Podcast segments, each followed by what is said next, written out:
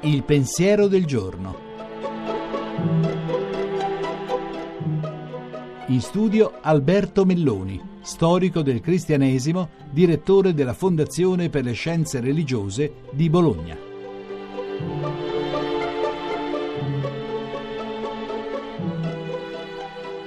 Nel nostro mondo la visibilità è diventata molto più importante di un tempo.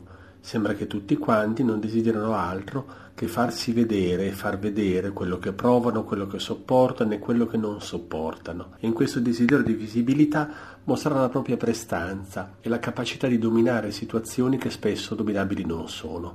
Anche per questo fece scalpore la rinunzia di Benedetto XVI, perché un uomo anziano e fragile disse davanti a tutti di essere anziano e fragile e non cercò di simulare quella potenza e prepotenza che tante volte sembra essere il contenuto della vita pubblica.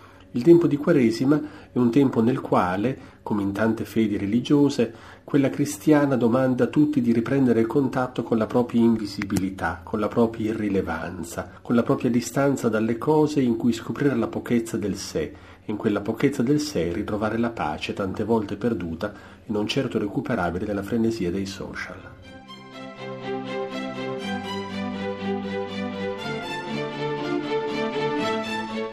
La trasmissione si può riascoltare e scaricare in podcast dal sito pensierodelgiorno.rai.it.